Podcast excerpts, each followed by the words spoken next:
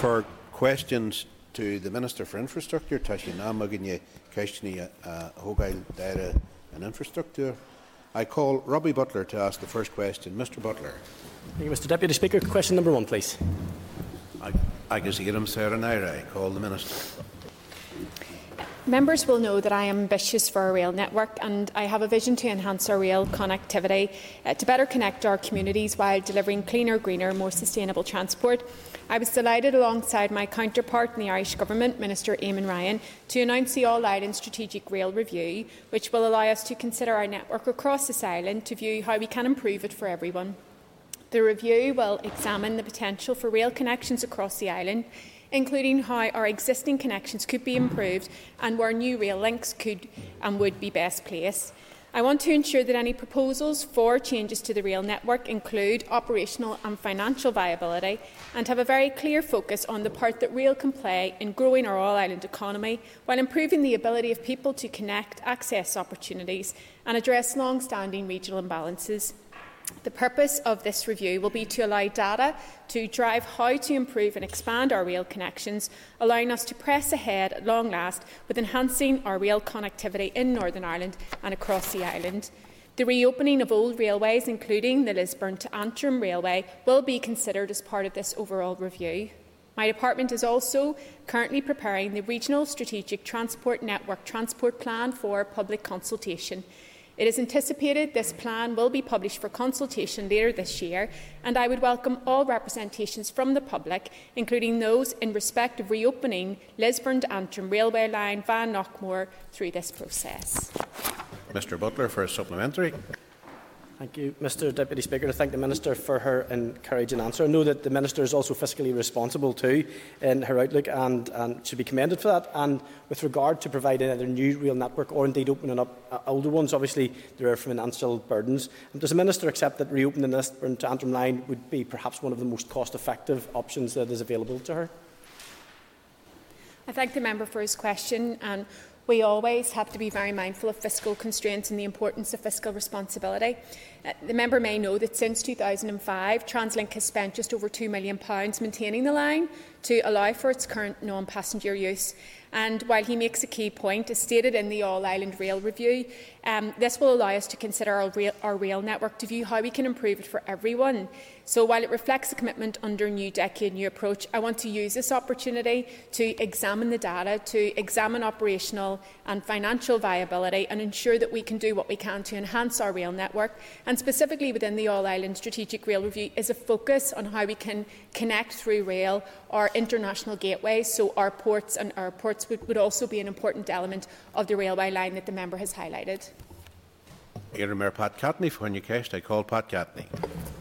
I've I, to uh, um, I, I, I thank the Minister there for her questions uh, to my Lagan Valley constituency answer. I know the Minister knows how important rail connectivity will be in helping us reduce emissions.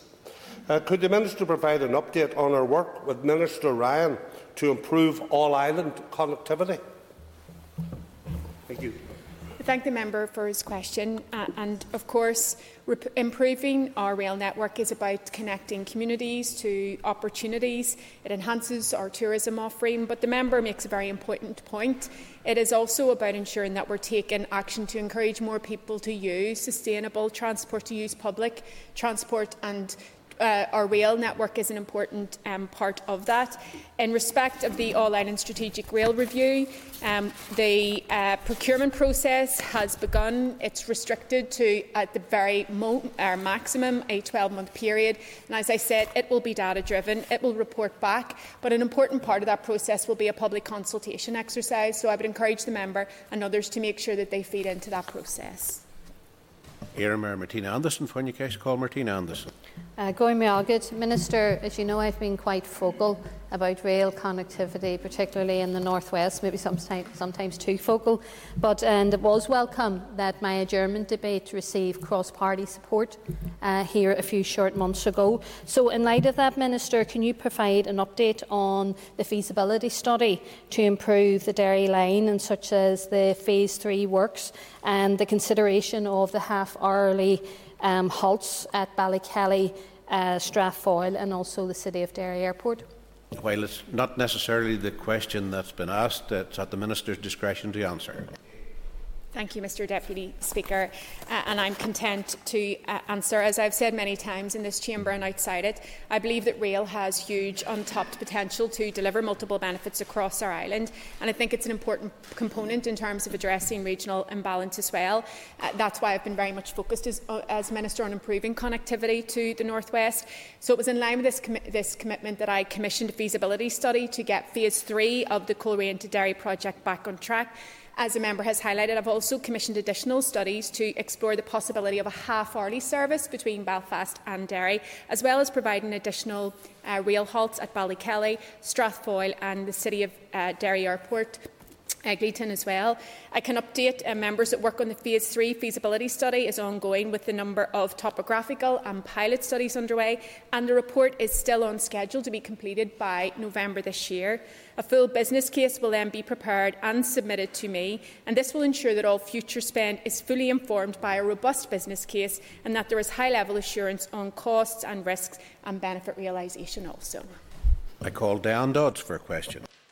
Thank you, uh, Mr Deputy Speaker. The question rightly focuses on uh, the importance of connectivity and in the original question, rail connectivity.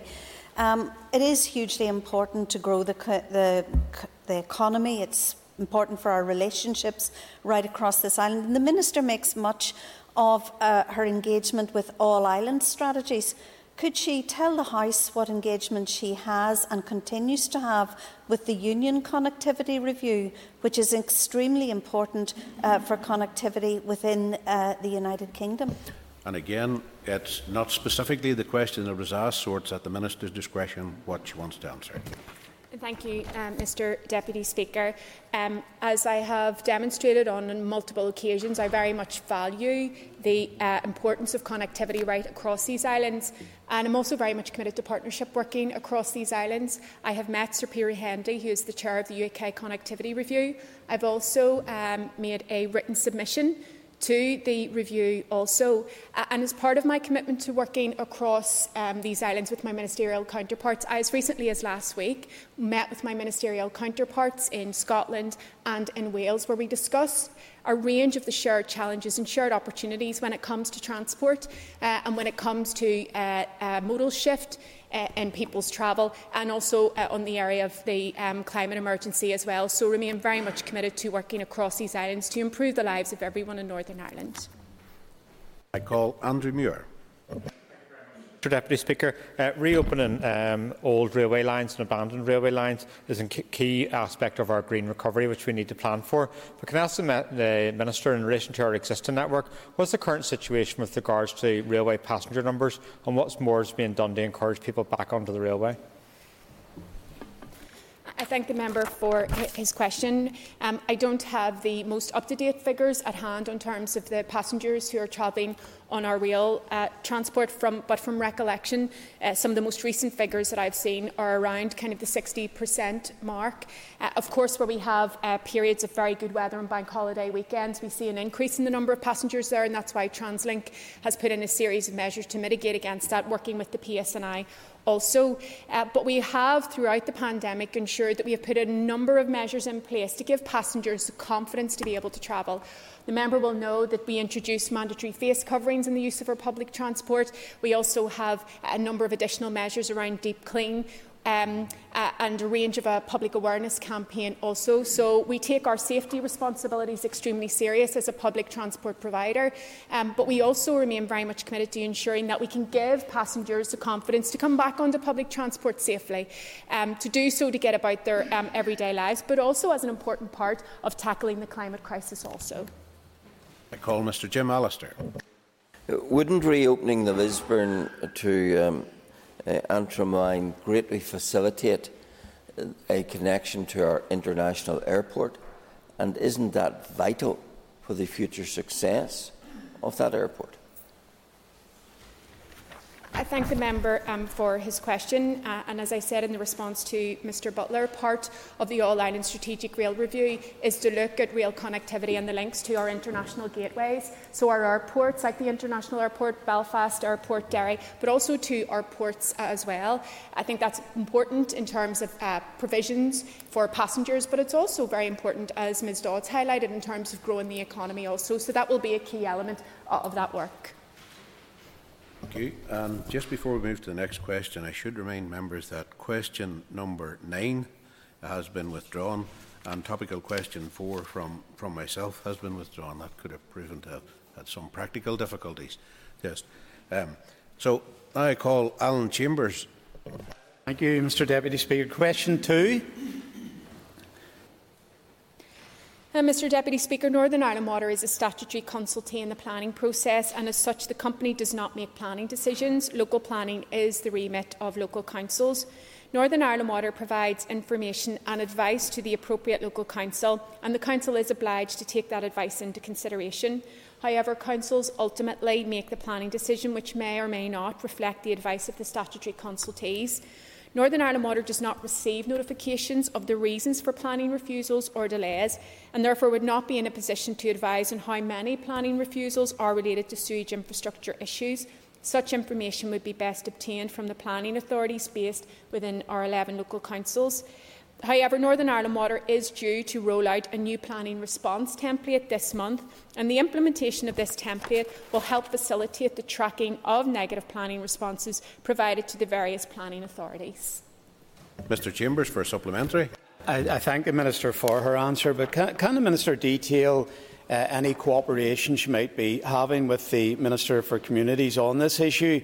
And specifically what solutions have been put forward to allow houses, particularly social housing, to be built in areas uh, that have a weak Northern Ireland water infrastructure.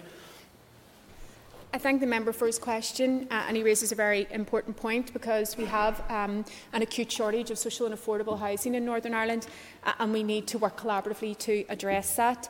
Um, part of the case that I made at the executive to secure funding was the fact that if we don't invest in our water and our wastewater infrastructure, then we won't be able to build the many homes that we need. I have also, as a Minister for Infrastructure, engaged with um, the Northern Ireland Federation of Housing Associations, recognising the importance of this issue, and I'm very keen to work with them in terms of any possible pilots for sustainable drainage systems as well. I can also assure the member that Northern Ireland Water has met with the Northern Ireland Federation of Housing Associations and Housing Associations chief executives on several occasions and we're working with them to address the challenges.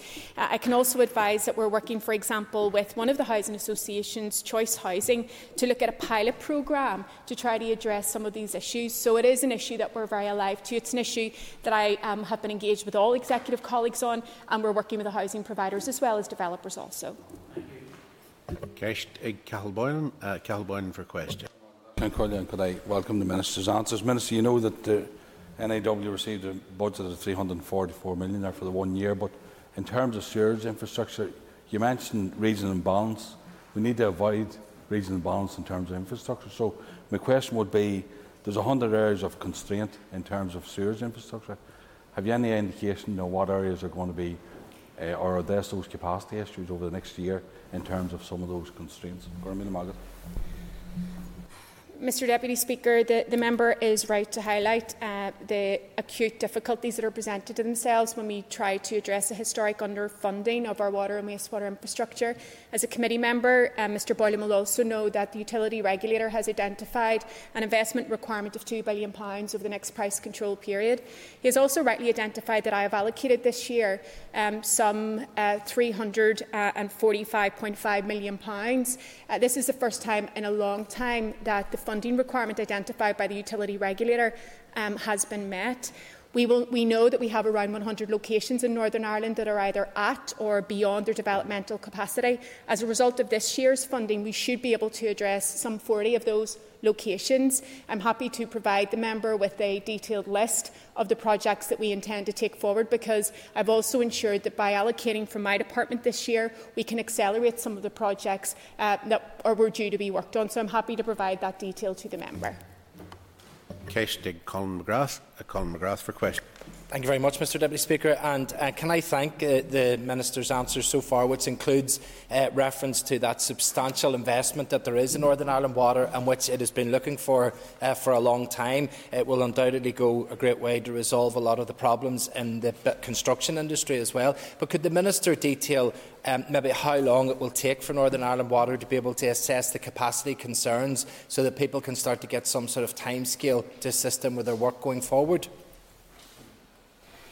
Mr Deputy Speaker, I, I can advise that given the level of investment that is required, it is envisaged that it could take some 12 years, so two price control periods, to address the issues that have been identified in our water and wastewater infrastructure. So it is very clear that we need to have a plan going forward and that as an executive we need to continue to prioritise investment in our water and wastewater infrastructure if we are to realise any of the outcomes in our draft programme for government.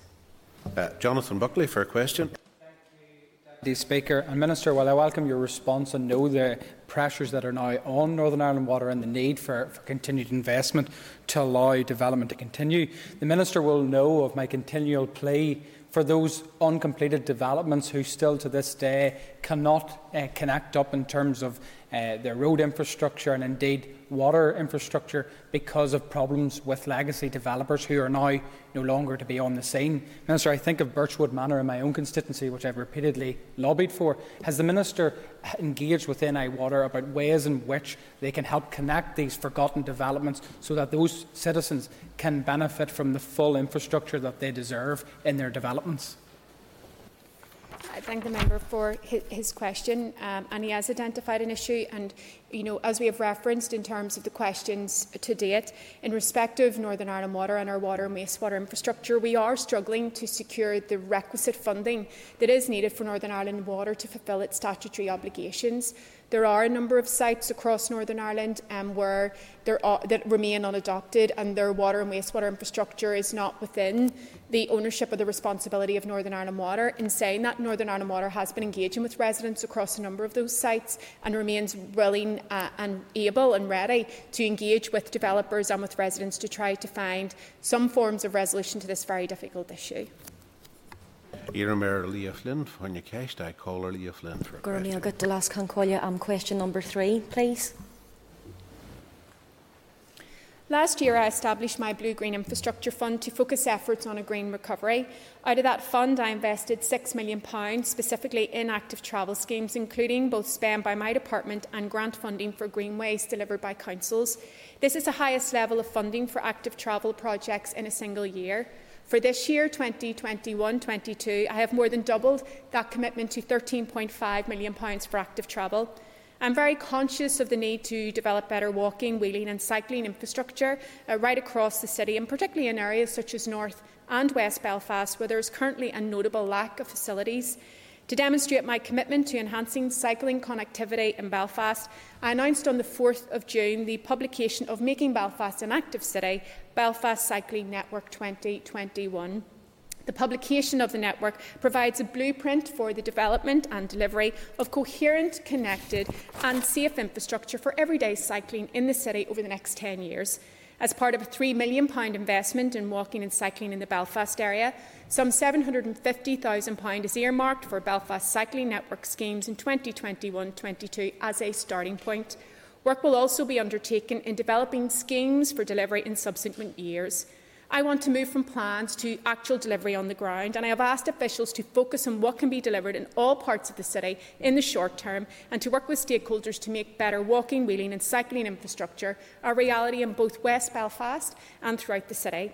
I also recently met with the West Belfast Partnership Board to discuss their vision and ambitions for development of safe, attractive, comprehensive commuter cycle routes in West Belfast. I very much welcome their positive response to the Belfast Cycling Network and the proposals for West Belfast. My walking and cycling champion is continuing to work with stakeholders from the partnership to increase active travel in the west of the city. Case Dorlintach, Gorlia Flynn. Uh, supplementary question for Leo Flynn. And I thank the Minister for her, her detailed response there, and she's probably partially answered the, the supplementary. Um, the additional money for the active travel, which is a big improvement on previous years. um, is welcome, although it's a small percentage of that that goes towards cycling. And with the Belfast Cycle Network Plan, although again very welcome, it's getting the funding to deliver to the areas that need it. And West Belfast obviously only has 1% of the city's um, cycling infrastructure. So maybe outside of the meetings with officials and the West Belfast Partnership Board, is there any other initiatives that the Minister can take um, to sort of ensure that the, the active travel is firmly rooted um, within her, her budget and to get that spread across all the areas um, evenly? Thank you. Um, as the member points out, I think it's really important that we enhance our walking and cycling infrastructure, particularly in the areas across Northern Ireland where there is a dearth.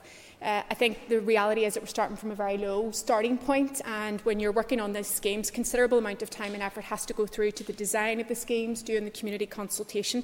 The other restriction that we have is that we're still operating from single year budgets. So while I have identified a £100 million investment for the Belfast Bicycle Plan over the next 10 years, of course I can only commit single year funding to that. So I've gave a commitment, as I've said, I have uh, I've, I've put in the greatest amount of investment in our active travel um, from any other minister. I remain committed to doing that. Uh, and as I've said, I've also increased staffing resource within each of the divisions across Northern Ireland so that we have very much at the heart of each of our roads divisions a very clear focus on active travel, the design and the expansion of our networks.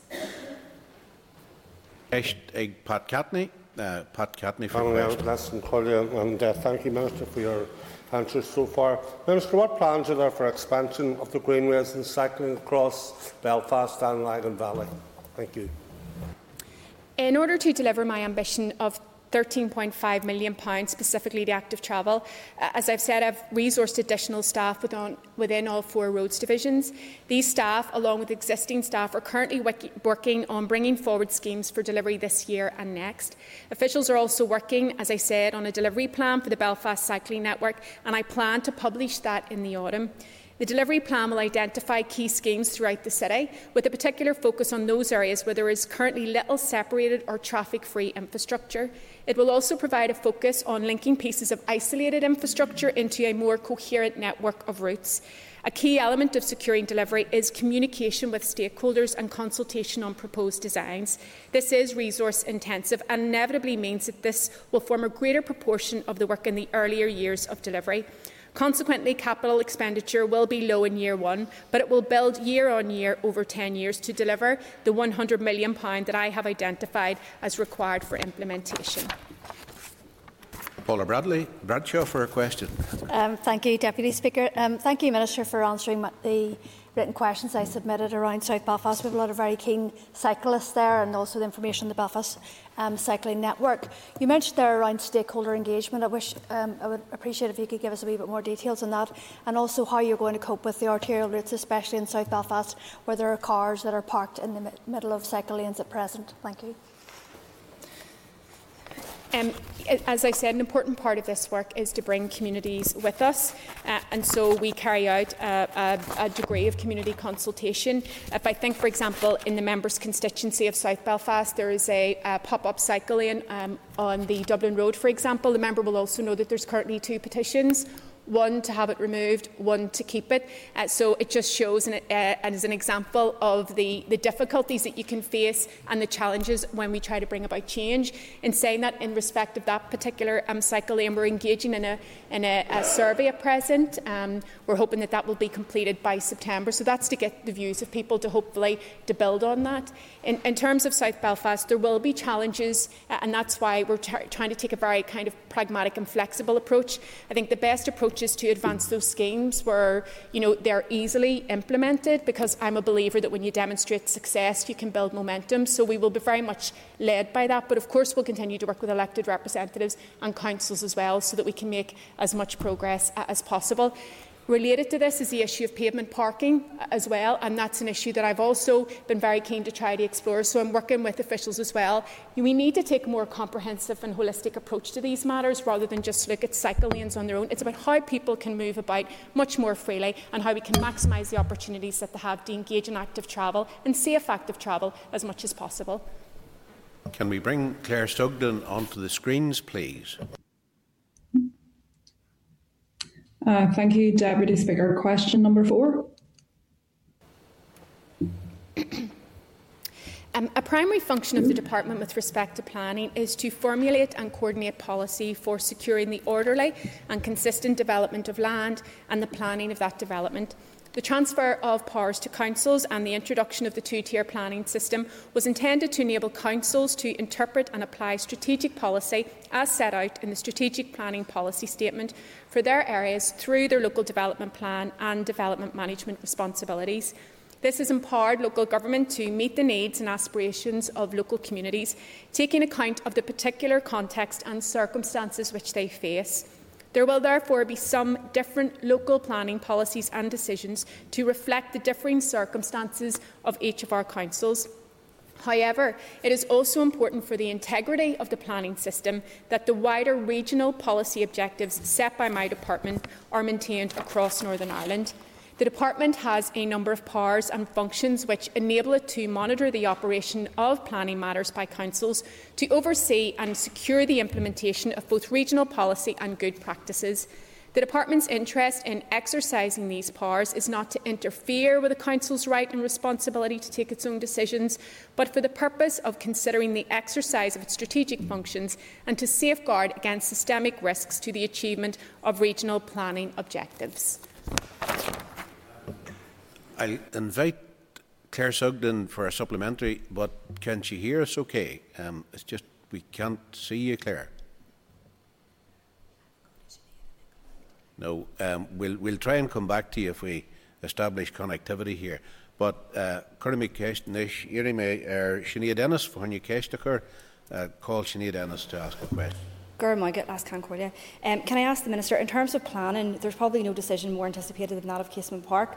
Uh, we know the huge cultural and economic benefits that executive flagship project will bring. So can I ask the Minister, when will she be in a position to finally approve uh, plan and permission for Casement Park? Gurmagat. Thank the member um, for her question. Um, and casement is a hugely important um, application. Um, as with all applications, my officials are working to progress it properly uh, and at pace. Um, my uh, officials, my planning officials, went out to Belfast City Council uh, for a consultation as required under the legislation. My understanding is that we have just received the formal response from Belfast City Council, uh, so my officials will be reviewing that and continuing to work very hard to ensure that we can get this application process obviously correctly following all of the statutory uh, procedures and requirements. And as I've stated many times in this House, uh, rugby has its home, soccer has its home. It is only right that Gaelic Games would have their home and in Ulster. I call Roy Beggs for a question. Deputy Speaker, uh, how homes and businesses are developed uh, across each of the councils and indeed in their area plans can have huge long term implications in terms of their energy requirements for transport and for heating. So, my question to the Minister is how can we ensure that there is a consistent approach and, in particular, to ensure that climate change implications are taken on board? The member raises a, a, a very important point, and uh, as I said in the, in the response to Ms Sugden, um, we need to have a degree of flexibility for councils to be able to tailor their local development plans to meet the needs of their local population. But we also need consistency and adherence to wider strategic policy. Uh, my view uh, and the strategic plan and policy is around sustainable development, so that has to be a key component of that. The member will know that um, I've also recently announced that I'm taking forward a review for renewable and low carbon energy development within the wider context of the climate emergency, and that's part of our efforts to support a green recovery from this pandemic. Um, uh, it is also uh, one of the reasons why I'm very keen to pursue the Independent Infrastructure Commission as well, because I think this would have an important role to play in ensuring that we bring experts in, that we have that important uh, element of public consultation, and that we have a 30 year vision for our infrastructure and planning that has very much at its heart the need to be ambitious when it comes to tackling the climate crisis. Call Jonathan Buckley. Mr Deputy Speaker, and the, the committee will watch closely and follow closely the review of the planning policy as something as a key priority area for the committee. And while I recognise that area plans will allow councils to rightly tailor plans to local needs, which was the primary purpose of the devolving of those powers, can the Minister indicate whether or not her department will be looking into whether or not uh, planning powers that were devolved to Council have both been operating efficiently and effectively for uh, the constituents in which we all serve? Because there are many within the planning system right now that are frustrated by the long delay in planning applications, not in any particular area, but across the board. Is that something that the Minister will look at going forward in a review? So there are two elements to this. Um, uh, there is the, the need to be monitoring our, our, local councils in terms of their plan and performance review, and there are a number of ways that my department is doing that. The second element is what is my department doing to improve its performance when it comes to the planning system. Uh, and so my department is working closely with key stakeholders in a number of ways to improve the processes and increase the efficiency of the planning system to ensure that planning applications are processed in a timely manner. The member will know that we have conducted and carried out a review of the implementation of the Planning Act 2011. Uh, that review is underway and it will provide an opportunity to consider any improvements which may be required to the way in which the Planning Act has been commenced and implemented in subordinate legislation. Work is also ongoing with statutory consultees through a cross-government planning forum to improve processes around statutory consultation and statutory consultation response times. And in addition to that, my department, as part of a collaborative project with 10 councils, will be delivering a new planning IT system next year, which will improve the submission and processing of planning applications. Community engagement is also a really important part uh, of our planning process and an area that I believe should be improved. And that's why I established the Planning Engagement Partnership. And that's to look at how to enhance the quality and depth of community engagement in the planning process at both the regional and local planning uh, levels. I recognise the need to have improvements uh, in our planning system at both the regional and a local level, and so remain committed to doing what we can in the department, but also working with our local councils as well given the importance of it to growing our economy, and that's particularly acute as we emerge from this pandemic. That ends the period for listed questions. We will now move on to 15 minutes of topical questions, and I call Stephen Dunne. Mr Deputy Speaker, the Minister will be well aware of the very significant backlog in getting practical driving tests. Many are simply unable to get a test. Can I ask what further affirmative action that the Minister is going to take to address this unacceptable backlog? Thank you. First of all, Mr Deputy Speaker, if I could just pass my condolences to Mr Dunne uh, on the death of his father and just to say that he's very much welcome in this chamber. Um, the DVA currently has 38 full-time driving examiners and 39 dual role examiners who conduct both vehicle and driving tests and can be utilised across the network of test centres to meet driver testing demand. A further 10 new dual role examiners have been identified for driving examiner training, and the first of these examiners is now conducting Category B, which is private car driving tests, and a further tranche, uh, if they successfully complete their training, will commence driver testing by mid July. In addition, the DVA is also currently progressing an external recruitment competition for 10 new full-time driving, driving examiners who uh, we expect to start testing by mid-September. The DVA has identified four additional departmental buildings in Belfast, Coleraine, Cookstown and Omagh, which can be used as temporary driving tests if they are needed in the local area and there is sufficient driving examiner capacity. The new temporary test centres at Cookstown and Omagh have now opened for appointments, and this has been communicated to all approved instructors and customers through the normal channels, including NI Direct and social media. DVA is also offering driving tests on Sundays for heavy goods vehicles and buses at Belfast, Craigavon and Derry where it is suitable to do so without compromising the integrity of the test. The DVA is also offering Category B uh, and uh, modular for CPC tests in some locations on Sundays, again where it is suitable to do so without compromising the integrity of the test. The lighter nights also provides the opportunity to increase the number of driving tests that DVA can conduct each day, and each Category B driving examiner is conducting between six and nine driving tests per day. Extended opening hours will require the use of overtime to provide the additional capacity, which is being offered to all trained driving examiners on a voluntary basis in line with Northern Ireland Civil Service terms and conditions. Mr Dunne for a supplementary. Thank you, Mr Deputy Speaker, and thank the Minister for her answer and her welcome here today and I certainly welcome those, those actions to take because it, it is very, very frustrating, particularly for young people who are trying to get on the test. Just um, in late April, there were over 22,000 people who held uh, valid theory tests um, and they were waiting to get a practical driving test. Can you just uh, maybe tell the House what the latest figures on it are, if possible? Thank you. Um, given the public interest in the statistics that the member has requested, the Department is now publishing provisional testing statistics on a monthly reporting cycle, and they're all available on the Department's website. The latest monthly report for May 2021 was published on the 15th of June. The monthly report for June 2021 is scheduled to be released on the 20th of July. I can assure the member that the Driver and Vehicle Agency has and continues to work hard to increase its capacity to meet the high demand for driving tests for all customers. Um, through increasing its capacity, I'm pleased to say that in May, the DVA conducted 5,476 driving tests, which is 35% higher than the five year average for that month. I remain committed to minimising disruption and ensuring our plans for the restoration of services in hand. However, all driving test services across these islands are experiencing high demand with longer than usual waiting times, and we would ask, patient, or we would ask customers for their continued patience while we work as hard as we can to work our way through the backlog. I call Mr Alan Chambers. Deputy Speaker, uh, whilst there has been uh, a welcome increased uh, capital funding for Northern Ireland Water this year, uh, they need a long-term plan with significantly greater funding in subsequent years to develop the water and sewage infrastructure to allow new homes and businesses to be built and, importantly, to mitigate against localised flooding. What is the Minister doing to secure this long-term plan and funding?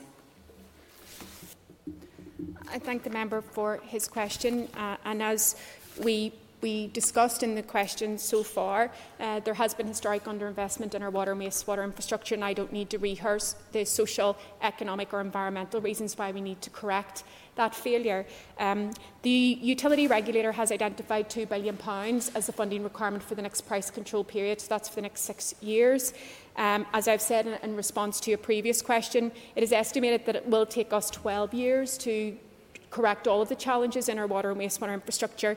We are severely hampered by the fact that we're still operating from single year budgets. And while I'm pleased that this year I've been able to allocate enough funding to meet the utility regulator's requirement, there is a significant challenge every every subsequent year. So, I, as long as I'm the Minister for Infrastructure, I will continue to make the case um, around the executive table because if we don't invest in our water and wastewater infrastructure, we simply won't create the jobs that we need. We won't grow the economy in the way that we want to. We won't be able to build the many homes that we need, and we certainly won't be able to tackle the climate emergency. Mr Chambers for a supplementary question. Thank you very much, Mr Deputy Speaker. Uh, I, I, thank the Minister for her answer and I do recognise and acknowledge her difficulties and I think she maybe has answered my supplementary uh, uh, in her uh, answer there. But what are the consequences if Northern Ireland Water is not properly funded in subsequent years in terms of our water and sewage infrastructure? Uh, since taking up this post, one of the things that I realised is that we take for granted our access to safe, clean drinking water. We take for granted access to uh, a clean and efficient wastewater system. And in actual fact, if we had any severe difficulties in that area, our society would grind to a halt. It's a public health issue, it's an economic issue, it's a societal issue, uh, and it's also uh, an environmental issue. Uh, it was perhaps one of the most important areas requiring sustained investment that we have going right across our economy. And I make the point again that we may have our difficulties in the executive, uh, but we all believe in ensuring that through our programme for government we really can get the right outcomes for our citizens. The Minister for Economy, the Minister for Education, uh, the Minister for Communities, uh, myself, none of us will be able to achieve those outcomes if we don't invest in our water and our wastewater infrastructure. I call Mervyn Storey. Uh, thank you very much, Deputy Principal Speaker. Minister, one of the issues that you have sought to champion has been the issue of integrated uh, transport. And when you come to a regional town such as Ballymoney, where I live, uh, sadly that is not the case. Because if you step off the train and you seek to get a bus at the train station, you have to walk to the centre of the town or on the outskirts of the 30 mile an hour.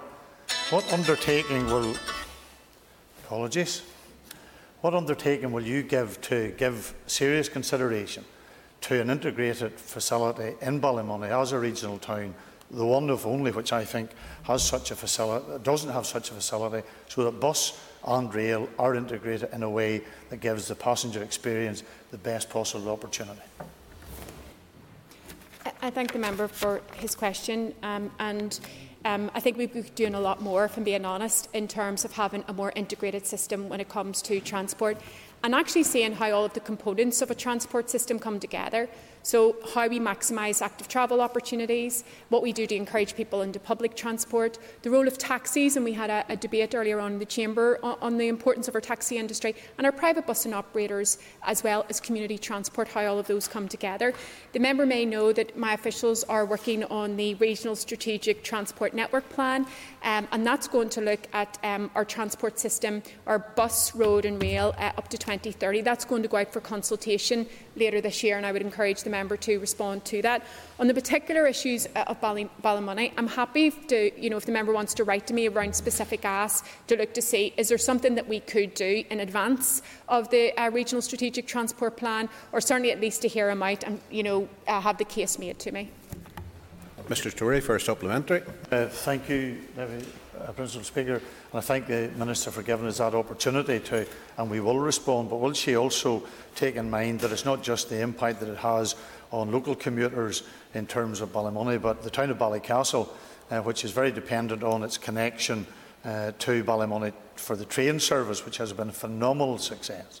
But will she also ensure that a, a regional town like Ballycastle has that interconnectivity? uh, so that whether you are a visitor or whether you're a resident, there's an integrated uh, approach to transport between. It's not a case of either or, it is a combination of both between rail and bus. Yeah, I, thank the member for his question, and um, I know that I, I speak very passionately. Some people might say about rail connectivity. I actually do so because it's been neglected, and I think it's a huge untapped resource. You know, in terms of, of our island and, and Northern Ireland in particular. Uh, I don't say that because I want that, to see that happening at the detriment of our bus uh, network. I actually believe in growing our public transport network. So for me, it's very much looking at both and seeing what we can do to maximise that. And the member will also know that what I've done is uh, significant investment in our bus provision around hydrogen buses, for example, again. So very much committed to greening the uh, public transport network, greening our bus network, um, and will continue to remain committed to doing so.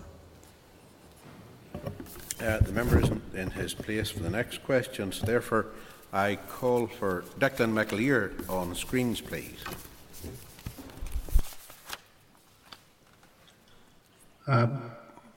Uh, Gurmagat, uh, last Concordia.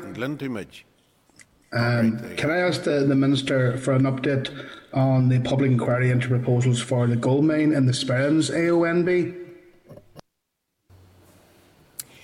Yeah, the member will be aware that I announced um, my clear commitment to a public inquiry. Um, the PAC has indicated that it wishes to have all of the relevant information before it uh, in terms of giving us a date for the hearing. Uh, so the member will be aware that in respect of the power lines, uh, there is uh, remaining information to be gathered on that. When all of that is submitted, and at the earliest opportunity, we will be submitting all of that information to the PAC, and then obviously um, the, the member will PAC know that it is up to the PAC to set a date to have all of the relevant inquiry. information I believe this is important uh, because it will give everyone, particularly the local uh, so the community, the opportunity to have their say and for their uh, views to be listened to. There is remaining information to be gathered on that. When all of that is submitted, and at the earliest opportunity, we will be submitting all of that information to the PAC, and then obviously the member will know that it is up to the PAC indicated that it wishes to have all of the relevant information I believe this is important.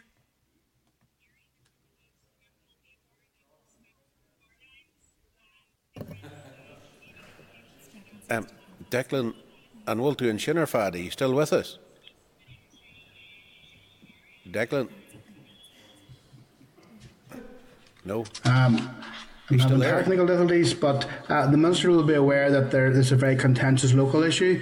There's over, uh, there's almost forty thousand people have registered objections. Can she give a timeline for this inquiry and assurance that it will be accessible and will, will carefully take on board the views of the local community?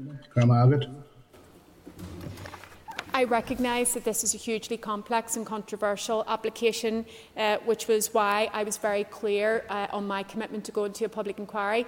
The member will know that that's an independent process, uh, and so therefore the date for that hearing is out with the gift of myself as a Minister for Infrastructure, but I can assure him that we are doing everything that we can to ensure that all of the information is available as quickly as possible to ensure that that is then provided uh, to the public inquiry, because I recognise the uh, importance of giving people the opportunity to have their voices and their views heard on this uh, really important and difficult application. Is out with the gift of myself as a Minister for Infrastructure, but I can question number seven. So I think we'll get the uh, question in from yourself there, Mr. Evans. Thank you, Mr. Deputy Speaker. Um, can I ask the Minister in relation to roads maintenance, and there's been gross underspend in recent years in the roads maintenance budget. Um, even recently, contractors were pulled off roads. Uh, they were told in the morning the money had run down in the Southern Division a few weeks ago. Has the Minister any plans to increase the maintenance budget? Roads maintenance is a, is a hugely important issue, and I've said in this House that um, you need to get the basics right for people to have confidence in you uh, as an executive and as a minister, but we also need to be doing the transformative pieces of work as well. I bid for £120 million for road maintenance in this financial year. Um, that's a, a, an increase on last year. And the member may also know that um, in terms of the Rural Roads Fund, um, I have uh, increased that fund by 50% um, so that we now have £15 million set aside specifically for rural roads. The member may also know that um, the asphalt contracts were subject to legal challenge. My officials are currently working through interim solutions to try to address that because I want to make sure that we're getting work on the ground as quickly as possible. But I do want to reassure him that none of that will impact upon the Rural Roads Fund. Brief supplementary, Mr Irwin. Can I thank the Minister for a response? But the Minister was fully and acute, as acutely aware, I'm sure, of the, the dire state of some roads, and I think it is vital uh, that as much as possible can be put into those roads. And Mr Deputy Speaker, you know, I want to um, thank the member because he continually raises this issue uh, and gives it the rightful recognition that it deserves. Um, he will know that the Barton report identified a funding requirement or an investment required, requirement of about £140 million per annum just to maintain the road network um, as is. So it is hugely challenging in terms of the financial situation. Um, but I will continue to do what I can to ensure that we can get uh, our roads fixed. And I'm also very mindful uh, of the state of the roads in our rural communities as well, which is why you know, I'm advancing the Rural Roads Fund. Uh, members, that ends topical questions. If you choose to take your ease there till we move to the next item of business or the continuation of the Integrated Education Bill.